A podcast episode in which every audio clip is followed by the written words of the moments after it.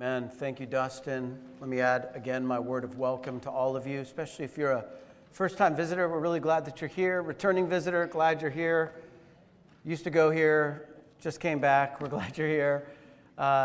Just wandered in, lost. You thought you were in a different church. We're glad you're here, too. Hope you stay. We're excited to have you, and we're going to be studying God's Word. So if you would, take a copy of the Bible or turn on your Bible app and turn to 2 Timothy chapter 2. 2 Timothy chapter 2.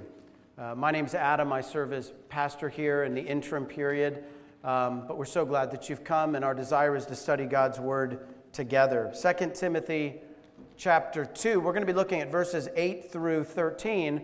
This might be new to some of you, but we're actually going through the book of 2 Timothy verse by verse. All of Scripture is breathed out by God. The Bible says, and profitable for correction, instruction, and reproof, that the man of God may be thoroughly equipped for every good work.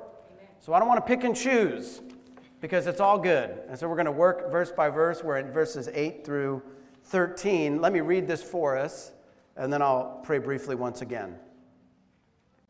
2 Timothy chapter 2.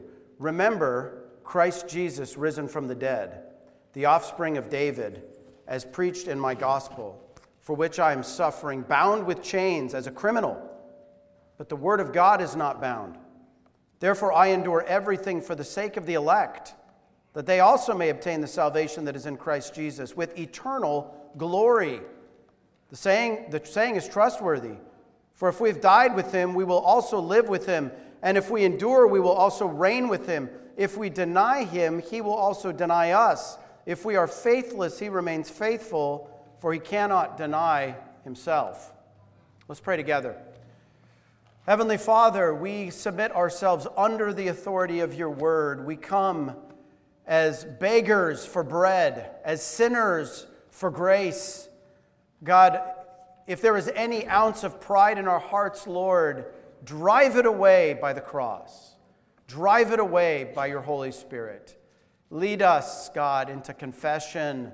Lead us into brokenness. Lead us into humility, that we might emerge sanctified and courageous in our faith and deeper gospel roots. God, I don't know where each person is this morning, but you do. You know the pains. You know the hurts. You know the struggles. You know the temptations. You know the highs. You know the lows.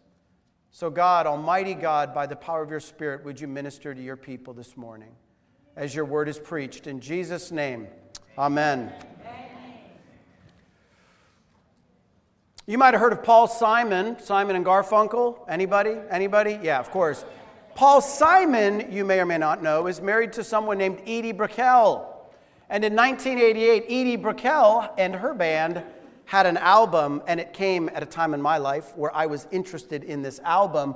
It was an album called Shooting Rubber Bands at the Stars. And on the album, there was a song called Circle.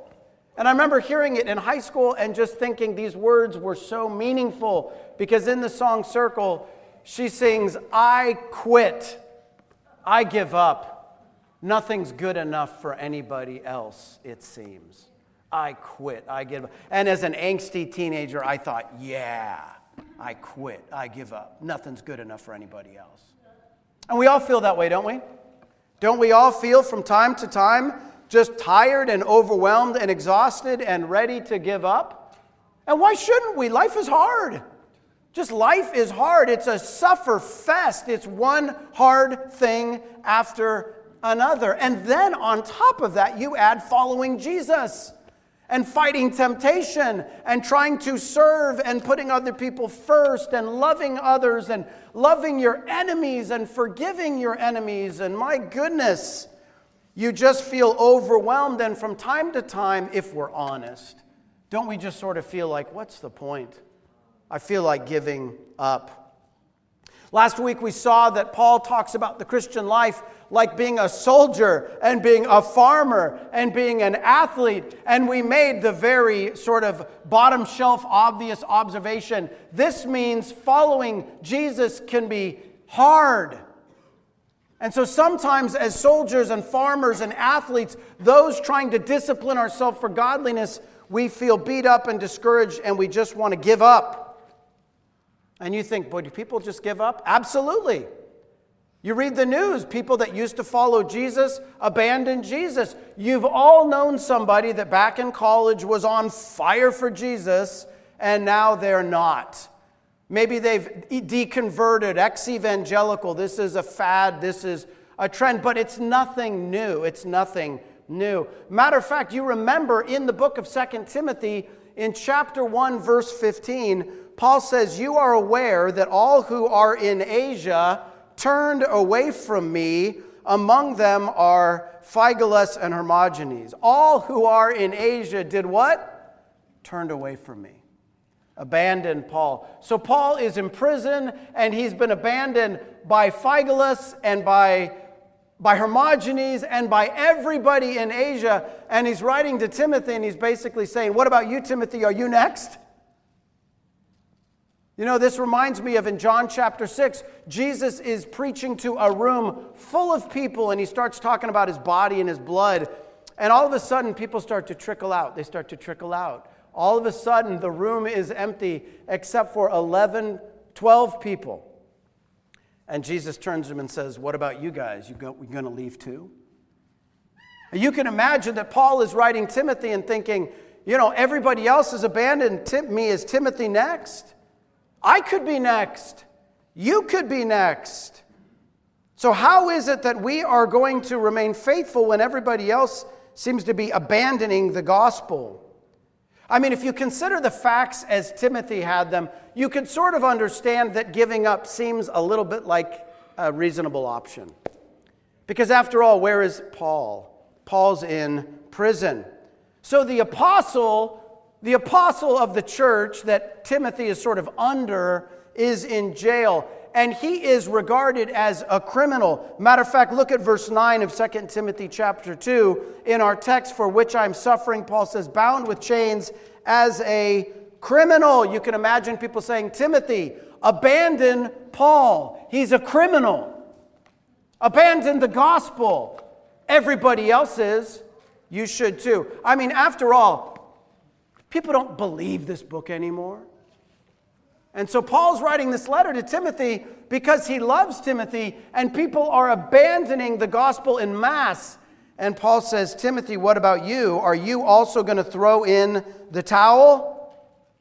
Paul says to Timothy and to us this morning that if you look at life from one perspective, you will want to give up. And except for God's grace, you will. If you look at life from one perspective, you'll want to give up. After all, most people don't believe this stuff anymore. And those who do believe it, let's be honest, sometimes they don't treat us very nicely. Privately, we can struggle with temptation and we can just think to ourselves, I am a failure. I don't feel close to the Lord. I don't feel like I'm growing. I don't seem to be making progress. Look at me, look at you, look at us. And from that perspective, you might just want to call it a day. But our text is saying that's the wrong perspective.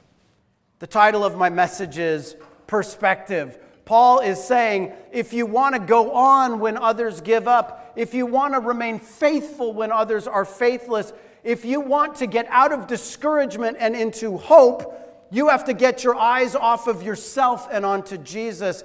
He is the right perspective. If you look at him, you will be encouraged. If you look at me or you or us, you are bound to be discouraged. And so perspective matters. Paul says that there is a truth that gives you the right perspective. And by the way, brothers and sisters, this is not just about being optimistic. Paul is telling us things that are true, so when we suffer, when we are discouraged, when we are beaten down by life, when we have one eye on the door, we can keep following Jesus if we have the right perspective. So what is the right perspective? Well, it's right here in the text. Number one, Jesus is victorious. That's the right perspective. Paul says the gospel hasn't changed. In 2 Timothy chapter 8, he begins, remember Jesus Christ, risen from the dead, the offspring of David as preached in my gospel. Let me say that again. Remember Jesus Christ, the offspring of David risen from the dead as preached in my gospel. Paul says the gospel hasn't changed.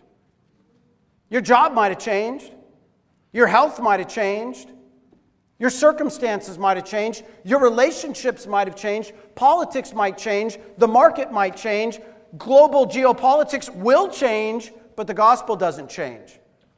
So Paul says you better not find your hope and your floor, your foundation in any of those other things. You better be rooted, grounded, built upon the foundation of Jesus Christ, risen from the dead. That's the right foundation.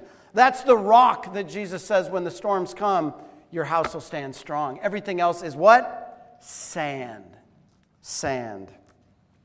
So why does it matter that Jesus is the descendant of David? Why would Paul throw that in there? Well, you may or may not know as we come up upon the Advent season that Jesus fulfills conservatively 300 prophecies. Hundreds of years before Jesus is born, Jesus fulfills all of them. And so these prophecies are fulfilled. Jesus is the long-awaited Messiah. And so Paul reminds us that God has kept His promises. God sent the Messiah to bear our sins, to become the final and ultimate sacrifice for sinners. So there need be no more sacrifice because Jesus bore your sin on the cross. Jesus said, "It is finished." Jesus died and rose again on the third day. He ascended from heaven where He reigns, from whence He shall come, the Apostles' Creed says, to judge the living and the dead. That's true. Paul says that's the right perspective. Jesus is victorious. Jesus is alive. Let me quote another song for you. It's just sort of the theme of the day. In 2008, a Christian rapper, you might think, is there such a thing as Christian rap? There is. There's some good Christian rap. In 2008, there was a guy named Shai Linne. Anybody heard of Shai Linne? Great Christian rapper. He has a song called Jesus Is Alive. Pretty straightforward song. And in the song, all he does is he talks about famous people that have died, and he just reminds us they're dead, but Jesus is alive. I'm not going to rap for you this morning, but I am going to quote something for you. In the second chorus of the song, he says, Plato is dead. Socrates is dead. Aristotle and Immanuel Kant are dead. Nietzsche and Darwin and dead, but Jesus is alive. Buddha is dead. Muhammad is dead. Gandhi and Haile Selassie are dead. Elijah Muhammad is dead. However, Jesus is alive. Paul says, remember that Jesus, the long-awaited Messiah, is alive. God has done what He said He would do. And this is important because this means God will do all that He said He will do. God is trustworthy. His word is trustworthy. Paul is saying if you focus on you or me or us or this, you're bound to be discouraged. But if you focus on Jesus, there is hope, there is life, there is encouragement because Jesus is alive. But listen, I understand you might be thinking, well, what does that do for me? What does that do for my marriage? What does that do for my job? What does that do for my bank account? What does Jesus' victory have to do with me? Well, it changes everything. It changes everything. Look at verse 11. Look at verse 11 in our text. Paul says, we shall live with Him. Beloved, what this means is that Jesus' victory by faith becomes our victory. Jesus' victory becomes our victory. This does not mean you get to enjoy all of the victory in this life. Don't let the health, wealth, and prosperity teachers fool you. But it does mean that everything Jesus achieved is ours by faith, and we will, when we are glorified with Him, receive all of His inheritance because nothing of what we did and all of what He did. So what does that mean for your job, for your marriage, for your bank account, for your family conflict, for everything that's hard in life? It means that life won't always be the way that it is. You won't always have to endure what you're having to endure. You won't always have the ache you have, the pain you have, the disease you have, the disability you have. It won't always be this way. Paul is reminding us that this life is temporary, but the life to come is eternal because Jesus Christ, the descendant of David, rose from the dead. So this means you've been bought, you've been purchased, you belong to Jesus. He's alive, and that means you're going to be alive with him forever. The Bible calls Jesus the first fruits of those who have fallen asleep. So as Jesus rose from the dead unto eternal life, so will you if you are trusting in Jesus as your Lord and your Savior. And by the way, if you're not, you can do that right now. You can settle in your heart that I'm going to follow this glorious, loving, faithful, sacrificial, resurrected Savior. So the resurrection reminds us that we have a future.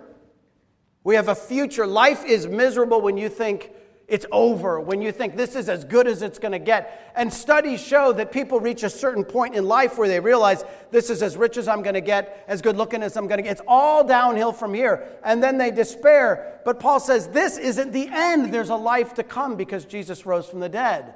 So you have a future. And look at verse 10. Look at verse 10. It's a glorious future. It's a glorious future. I mean, the Bible describes things like streets of gold and mansions and banquets. That's pretty great. You'll want to be there, and you'll be there if you've trusted in Jesus Christ as your Lord and Savior. So Paul is saying, don't give up. Have the right perspective. Jesus is risen. Number two, his word is powerful. His word is powerful. Paul says in verse 9, look at verse 9 with me. Paul says, remember Jesus Christ, risen from the dead, the offspring of David, as preached in my gospel, for which I am suffering, bound with chains as a criminal, but the word of God is not bound. Now remember, Paul's in a jail. You can imagine him sort of either writing this out or maybe dictating it to somebody who's writing it out. And you can imagine that on his leg is like a chain, and he's looking at the chain that's connected to a wall, wondering at any minute, are they going to come in and unceremoniously kill me? And he's sort of with a smile on his face. I find this to be a little bit cheeky, ironic. He's saying, I'm bound, but Timothy, don't forget, the Word of God is not bound. The Word of God is not imprisoned. The Word of God is not limited. God is unbound. His Word is unbound. The Word is powerful. You might know the song by Martin Luther, A Mighty Fortress Is Our God. Some of you know that. You didn't know the Edie Brickell song. You didn't know the Shai Linne song. But you might know A Mighty Fortress Is Our God. And if you're only going to know one of the three, that probably is the best one to know. But in A Mighty Fortress Is Our God, Luther writes, the body they may kill, but truth abideth still. His kingdom is forever. The Word of God is not bound in the world. Jesus is alive and building his church. You know, Jesus says, I will build my church and the gates of hell shall not prevail against it. Look, I don't build the church. We don't build the church. Jesus is building the church. And no matter what you see on the news, Jesus is building his church and nothing is stopping him.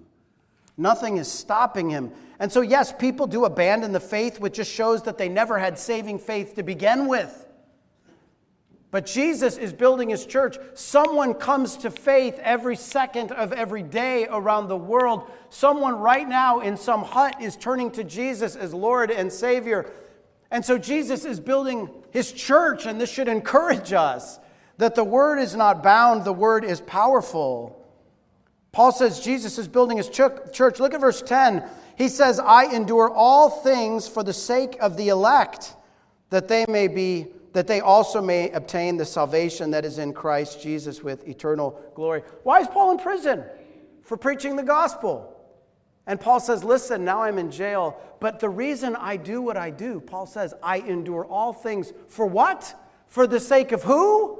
The elect. Paul says, God has a people marked out before the dawn of time. Ephesians 1:4 says that before the foundation of the world, he chose to adopt us as children. Before you ever knew his name, before you could do anything good or bad, God chose to save a people. And so when we go out and preach the gospel, we can know that God has a people. and he will draw them, and he will save them, and they will come to faith. Jesus is building his church, and Paul has confidence that God is sovereign. God is in control. Is there anything God can't do? Is there anyone God can't save? Nothing can stop God. So Paul says, I'll stay in chains as long as I need to, because the gospel is not bound. The word is powerful. Jesus is alive. Jesus has a people. He purchased that people. He is saving that people. And we, beloved, we get to be a part of that. We are the people that God determined before the foundation of the earth to save. And there are others who have not yet come to faith. And we don't know who they are. So what do? We share the gospel indiscriminately. We share the gospel with anyone because we don't know who will come to faith. But when they do, we rejoice and we know that God did it and not us. That's Paul's confidence. That's our confidence. Don't give up. Have the right perspective. Jesus is alive and the word is powerful. Number 3, God is faithful.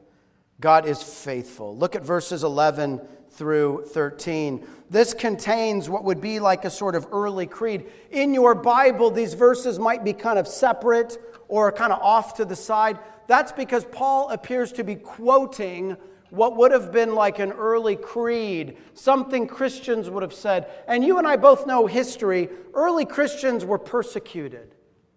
They were burned for their faith. They were crucified for their faith. They were speared for their faith. They were beheaded for their faith. And as they were going to die, this is probably the song that was on their lips. So let's read it together. If we have died with him, we will also live with him. If we endure, we will also reign with him. If we deny him, he will deny us. If we are faithless, he remains faithful, for he cannot deny himself. These are promises that sustained people through the most difficult hardships imaginable. And these are the truths which will sustain you through the valleys and dark shadows through which you will have to walk. And so you want to root your life on these truths. This is the right perspective. God is faithful. Now notice that these are all conditional sort of clauses. You notice the word if. If we have died with him, if we endure, if we deny him, if we are faithless. But all of this settles upon this wonderful statement. If we are faithless, God remains what? Faithful, because he cannot deny himself. Brothers and sisters, you can endure anything this world has to throw at you if you will root your life on the resurrection and reign of Jesus Christ. If his word is unleashed in your life, you can endure anything because God is faithful. His word is faithful.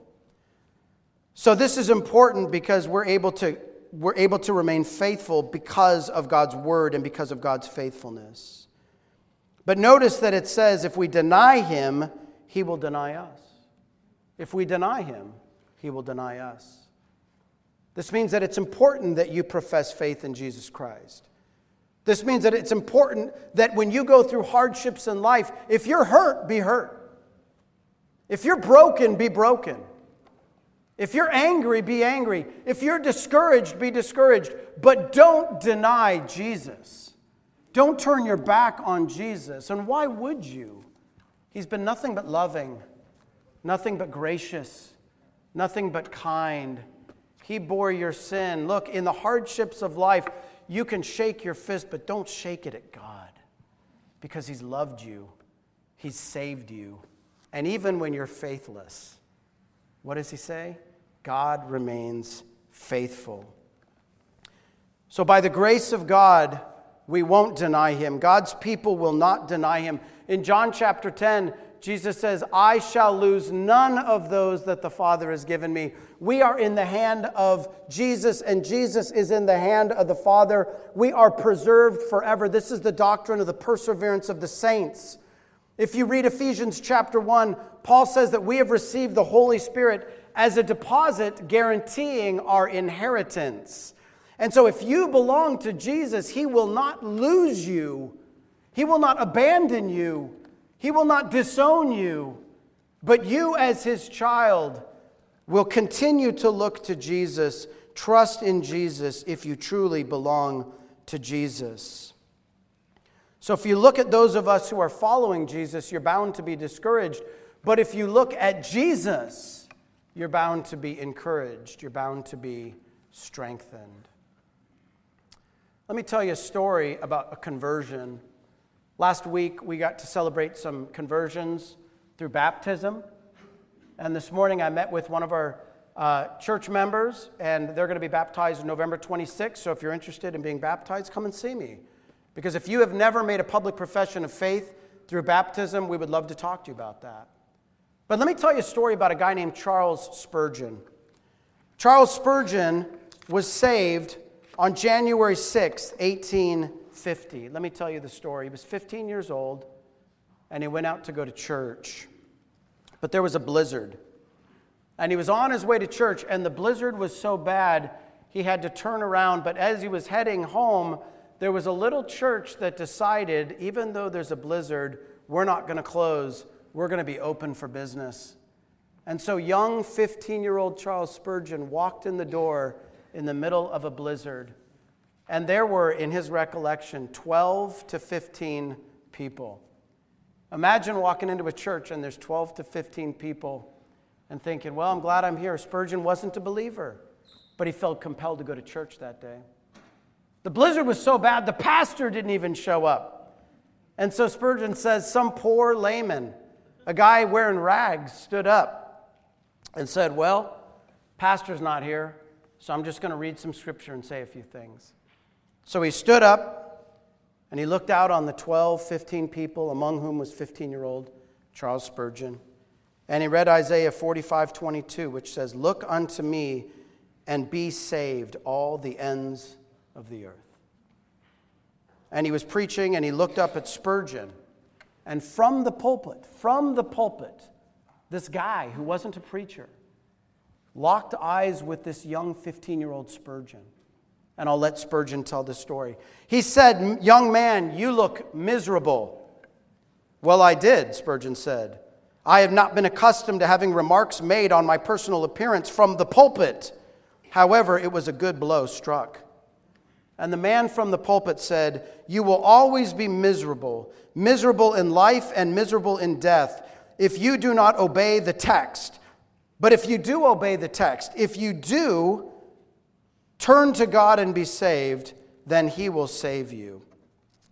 And then he said to the young Charles Spurgeon, young man, look to Jesus. And Charles Spurgeon did look to Jesus. Charles Spurgeon put his faith in Jesus as a 15-year-old in a small church open for business on a snowstorm, when a guy who, to our knowledge, never preached another sermon in his life, preached one sermon during a snowstorm, and one 15-year-old got saved, and that 15-year-old's name was Charles Spurgeon, and that 15-year-old went on to have a ministry at the London Tabernacle through which millions have been saved. Why? Because Spurgeon? No. Because of that guy in the pulpit? No. Because Jesus is victorious. Because the word is powerful. The word is powerful, and God is faithful. So this morning, if you're discouraged, this text encouraged us to get our eyes off of ourselves, fix them on Christ, and don't abandon a Savior who has loved you so greatly. And if you've never looked to him, look to him now. Let me pray for us. Heavenly Father, we thank you for your mercy and your grace. We thank you for forgiving sinners like us. Lord, I know that there's got to be somebody here who's thinking, I've done too much. I've run too far. No way God would take me back. Would you remind them right now that you receive sinners? And we are all sinners in your sight, Lord. We've all fallen short of the glory of God. Different temptations, different sins, but we're all equally guilty.